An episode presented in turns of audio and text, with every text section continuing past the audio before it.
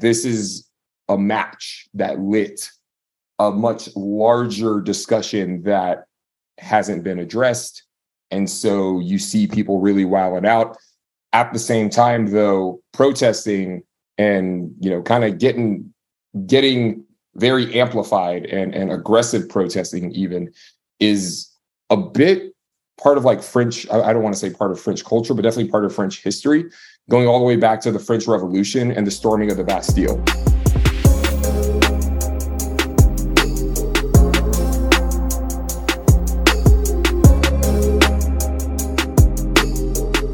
All right, welcome back to Raw Phood.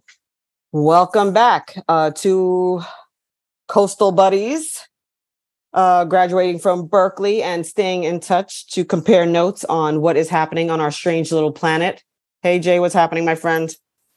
Long time no speak. Welcome back from a fabulous uh, wedding and continuum for you. And now we are back trying to catch up on what's happening in this weird planet. Would you like to kick us off today? Yeah, so many things to get to. But today we want to cover Paris is Burning, not the movie, but what's going on in France. That was horrible. I am so sorry for that. It, the the joke writes itself. That's funny. It's no laughing matter. It's no laughing matter. Uh, going to hell for that for sure. Um, Briefly, the uh, what, what's going on in France is is very interesting to me, uh, particularly when you take into consideration everything that uh, that we've seen in the United States recently. So definitely wanted to talk about the response to the killing of Nahel in uh, in France and how things are sparking not only in Paris but all over the country. And uh, you also had something you wanted to cover. Yeah, I wanted to talk about uh, Yusef Salaam, who was one of the accused uh, attackers in the Central Park jogger case. Yusef Salaam, who is part of the exonerated Central Park 5 has officially won the Democratic primary seat for the District 9 in Central Harlem, beating out Democratic uh, heavyweights like Inez Dinkins, Dickens, sorry, and uh, Al Taylor for the nomination. Uh, the significance of this is it's almost poetic, if you will. But I would like to speak to, I would like you to speak to what's happening in France first and then I would like to segue that into what happened with the Central Park Five and the significance of Yusef Salaam winning this seat. What say you? Cool. So, what's going on in in France right now? So, not long ago, a 17 year old named Nahel was killed by the police at a traffic stop, no less. And the police there basically said, hey, this isn't, uh, you know, they do what they did in the United States. They said, hey, you know, no big deal, nothing to see here. Uh, he tried to ram us. That turned out to be bullshit because, of course, it was. And to piece together what happened, I think the BBC actually covered it pretty well. Basically, CCTV footage came out and made it clear that the kid just drove away. So there are two officers, if you picture in your mind's eye, or just look up the video, it's all over the place. Two officers uh, looking into the driver's side window. One officer is holding a gun, he's pointing it uh, into uh, the car. The kid, so they're both to the to the left of the car. Can't really ram someone because cars can't move immediately to the side. They can move straight and then turn in varying degrees, but they can't move in a 90 degree fashion right? So there's no way you can ram someone or attempt to ram someone when they're directly on the side of the car. And that's what the video shows. The video shows that the kid just drove straight and these cops were already standing on the side of the car. Now, you can try to claim that the kid tried to ram them if they were standing in front of or near in front of the car and then jumped to the side or something. But that's not what happened. They were both not only at the driver's side window, but in the window, like leaning into the car. Kid drove off for some reason. You can assume, I think it's safe to assume the kid was scared. And this police officer who already had his gun pointed inside the car shoots the kid. They say, hey, we didn't, you know, he tried to ram us. CCTV says otherwise. So that officer has been charged with murder, charged with homicide. and he remains in custody. So it's very interesting how fast that worked out because this all just happened about a week ago. Yeah, France has lit their city streets up like Christmas. Yeah. And I respect the hustle because this has been going on for days now. Um, and this is very reminiscent to sort of the outcries and the the protests in connection to the George Floyd murder. And again, nobody's supporting criminals. Nobody's saying that people who do bad things should not be arrested by the police. What we're saying is that if Hannibal, if sorry, uh, if the likes of Jeffrey Dahmer and uh, the Boston Marathon bomber can get their day in court, we'd like African Americans who are accused of crimes to be able to get their day in court and not be exterminated in the street. Yeah. And so this happened, I believe, on Tuesday, the 27th. And since then, uh, things have uh, certainly escalated. So uh, the person's name was Nahel M. Uh, I don't know if they've released the what his last name is. I, I believe it may have gotten out there, but because this person was a teenager, he's 17, I'm not going to say it. Right. Technically, uh, he is the, underage. Yeah. The the way that the French police or a French prosecutor rather swiftly jumped in on this and brought charges and arrested this individual is shockingly fast compared to how things go in the United States. Certainly, regardless of how this works out with uh, with the prosecution, I applaud them for acting swiftly, uh, both sh- so that people can have confidence in their justice system, and also uh, for that own cop's safety, given how the protests have escalated. It's better to just keep this person in custody at this point. And hopefully, there's a very quick trial. Um, hopefully, this, and when I say quick, obviously, we're not looking for a kangaroo court here. Please don't misquote me. But what we are saying is this shouldn't be something that takes like five years to get to the bottom of, especially when there's already video of what happened. And why we can't seem to distinguish between a child and a grown adult and kind of tempering our behavior to demonstrate the distinction between the two is deeply disappointing.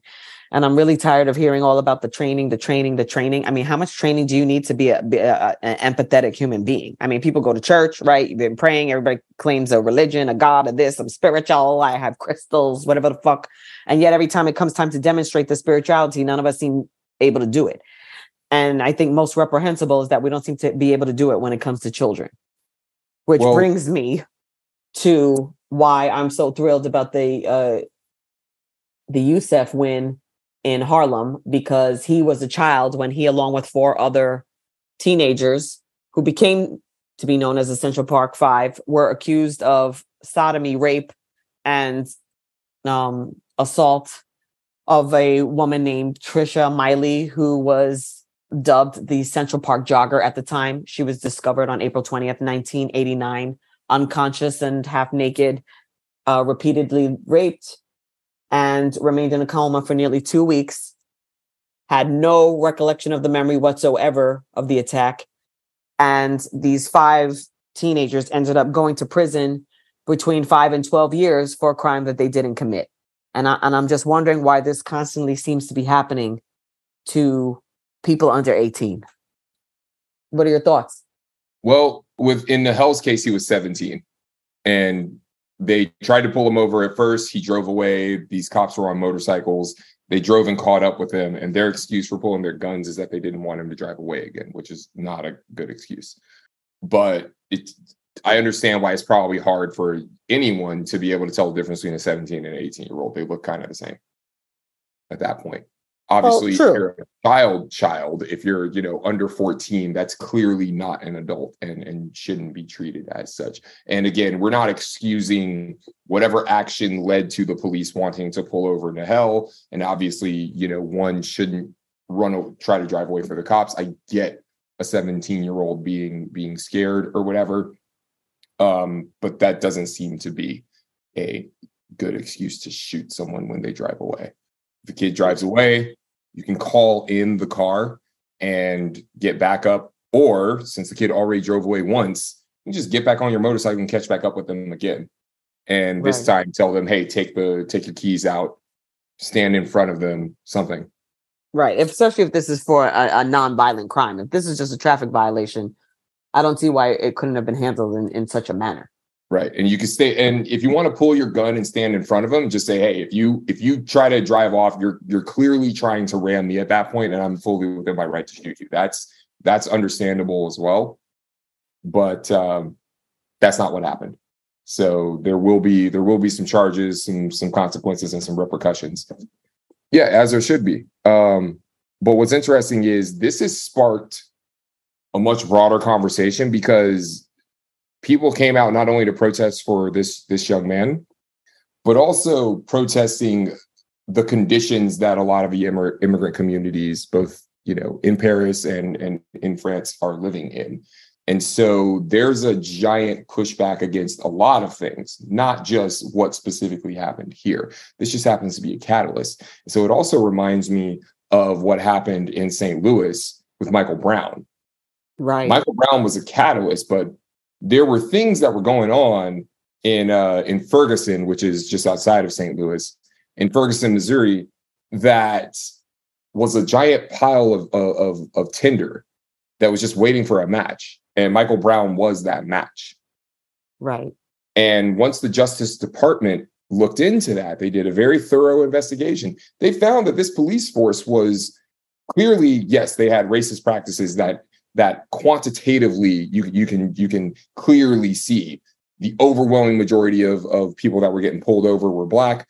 The overwhelming majority of the people when they got pulled over who were given citations versus being let go were black. And it was clear as well that they were essentially funding the city budget with draconian level fines for very minor stuff imagine getting a parking ticket or getting a speeding ticket and then if if you don't pay it in in just a few days it doubles. And if you don't pay it a week after that or something it triples. And all of a sudden you're you're behind and now your license is suspended. And then they pull you over again and now you get another ticket for your license being suspended. And this is all happening within the span of like 2 months.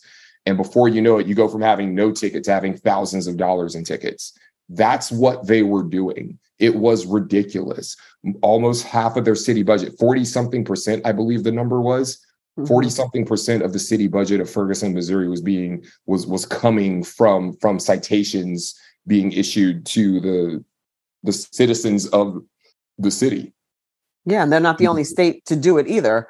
Uh, yeah. Some of the states, like Louisiana, was it was documented that 70% of their budget was coming off what they were robbing off out of state travelers who were traveling through their state.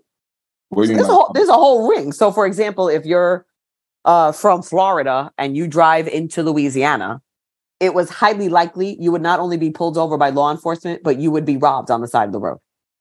They would confiscate your belongings. Oh yeah, that whole thing where police can just confiscate your belongings because yeah. believe it's it's being used for a crime, and so now we get to seize it, especially cash, which that's a whole nother episode we should do because I don't know why the small government Republicans, uh, the libertarians, I don't know why they aren't up in arms about the fact that if you get pulled over with cash, they can just say, "Well, we think this might be used as a crime, so we're going to seize your cash, and we don't have to prove that it was used." Yes there's a there's a doggone CNN episode. Yes. Yes, there was. Thank you for um, refreshing us with some more of the details. Correct. And they literally, I believe, a law enforcement officer in the documentary speaks to the fact that 70% of their budget came from what they were stealing. So as long as as things like that are beneficial, as long as prisons are are built for profit and not for responsibility or reparations or responsibility, if you will, we're going to consistently have this problem. So what do we do with that? Why did why did we okay private prisons in the first place? Why do we say it's okay to open a prison as if you want to open a McDonald's? Who thought that that was a good idea? And how was that sold to the public? Seriously. Um, some other details about the what happened with Nahel. Um, there was a passenger, and the car was a rental vehicle. Okay, it was a Mercedes class AMG, and so people think like that's why they were getting pulled over just because Nahel was uh, was he appeared to be of Northern African descent and he's driving a nice car as a young guy. Wow. Um, but it was a rental vehicle. and a passenger who fled, you know, confirmed, yeah, this was a rental, and then didn't provide much more detail after that. But yeah, it's it's very unfortunate. There's a ton of really good coverage of this uh, all all over, at least in Europe. In America, they're not covering it as much, but I don't believe that's like like that. People aren't seeing it because they get their news from like Instagram. If you get your news from the shade room, then you just now heard oh. about this. Uh, when and and what, what's funny is it, it people just now heard about this. Uh, just like people are talking about how like with the submarine implosion, and they were comparing that to the migrant uh, ship that sank. Well, if you get your news from the BBC, from Bloomberg, if you get your news from reputable sources, they were covering the migrant ship that sank. But people were saying, oh, you know, the news, they was covering the submarine, but they wasn't covering, you know, this migrant ship that went down. Y'all weren't covering this either, though. The people, the same like the Shade Room and and Say Cheese and all these other, you know, right, right, Instagram news, uh, uh Breakfast Club, yeah, yeah, th- like they didn't cover this migrant ship that sank and 500 people uh, lost their lives uh, trying to reach Greece. They didn't cover that either until it was time to manufacture a controversy by comparing that to the submarine. Now, yes, the America covered that submarine a lot, and, and all the corny news covered that a lot. But if you actually kind of keep, if you're interested in in really learning about what's going on out there, if you actually seek out reliable news sources, they definitely covered that story just like they're covering what ha- what's going on in France right now. It's not anybody else's fault if you're some jackass who only gets their news from Instagram and Twitter and TikTok. Unfortunately, that's what it seems like the under 30 year olds seem to be getting their information from. I mean, the ratings on CNN has plummeted. Fox is, has no pulse after the departure of Tucker Carlson. Uh, like I said, CNN lost Don Lemon and uh, Cuomo. And I think people are, overall are just losing a taste for mainstream media. I think we've all accepted that to some degree, we're not getting all the information that we need from any major network. They're all leaning in some direction, and you can hear it within minutes of turning on the station. And I think what oh, more yeah. people cable are interested in, yeah. Don't get your news from cable news either. Cable news is just here to provide commentary and and debate shows about selected issues that they know are going to lead to eyeballs and engagement because they know it's going to get uh it's going to help manufacture a controversy. Right. And let's not yeah. forget the 37 i believe ugandan students who were macheted to death at a school. I mean there was a lot of things that were left off the table some were burnt alive. Mm-hmm. right. Yeah. And while no death um unexpected death do we wish on anyone we beat that submarine death to death, if you will. Mm-hmm. And uh, the more you hear about the story, the more uh, honestly asinine it sounds. I mean, when you even take a look at that submarine, did that submarine look like something that should be dropped at the bottom of the ocean? No, that was their whole thing. They were like, they, they were kind of trying to be like, hey, we're like the cowboys of this industry, and we are not safety certified, but like we we promise you it's going to be fine. Like it, it, this was definitely more of a fuck around and find out. And I definitely don't understand why billionaires who are willing to pay two hundred fifty thousand dollars for a ticket on this thing wouldn't go with a different company that had safety certified submersibles. I can't, you can't even pay me to go on a, a bungee jump without like proper gear. I don't know what would make anybody want to get dropped anywhere near the Titanic in something that looks like a shed in the back of my yard where I keep my lawnmower. Yeah. It's it's a bit weird. Yeah, I, I and where was the safety boat? Yeah. You know, where's I, the safety boat? Even people who are like, you know, uh, swimming across the channel, like they have safety boats traveling with them in case of emergency. You're telling me these billionaires did not have a safety boat? This is suspect. I think it's a hit. Yeah, you would think like it's above them or something. There was some kind of it, it had to have launched from somewhere. right. You know, now maybe that safety boat was miles away and it probably should have just been directly above the Titanic, maybe. I don't know. Well, not for yeah. nothing. What about the Titanic do we not know at this point? What what are we still missing? What are we yearning? What answers do we lack? Well, what also bothers me is the, this this thing had screens. Like they weren't going to go down there and be able to look out a window and see the Titanic. They had cameras that would gonna that were gonna bring in an image to a screen. So you you would have been looking at the same screen that anybody you know can can have a, a somewhat similar experience of when they pull up some Titanic footage on YouTube. Except they could have done it above ground and lived. Exactly. Basically, is what you're saying. Exactly. But um, you know, back to the Nahel M thing, just just to put the put a, a bit of a bow on that. The BBC is doing some continuing coverage, and you know, the latest headline in within this series of coverage: uh, France riots fueled by everyday discrimination. This is the point I'm talking about. How it kind of relates Right. we saw with with Ferguson, Missouri. Right. Uh, and also just to confirm a, a couple of other facts, um, you know, people believe how racism and people people believe racism and Islamophobia is fueling is a big problem, I guess, in in France. We can we can touch some other issues around that with like say like the whole uh, with some bans on women's clothing that they that they attempted and stuff like that. Right. Uh, they did. They tried to ban the burqa for women, and not all women don't want to wear it. That's the point. Don't not want to wear it is the point. Yeah. And then uh yeah, um and, and just to confirm, like he he's of Algerian descent. So didn't want to just say like just randomly North Africa, and He's specifically of Algerian descent. Right. And so, yeah, this is a match that lit a much larger discussion that hasn't been addressed. And so you see people really wilding out. At the same time, though, protesting and you know, kind of getting getting very amplified and, and aggressive protesting even is a bit part of like French, I, don't want to say part of French culture, but definitely part of French history going all the way back to the French Revolution and the storming of the Bastille. Like, there's always a protest going on, and there's always, you know, people within that that protest that might be getting uh, a bit rowdy. Right. So this seems crazy to us. It, it is also crazy to people in France, but it's not. It's not so far beyond the pale uh, that it's just completely out of the realm of of of contemplation. Viva la France on this episode of Raw Phood.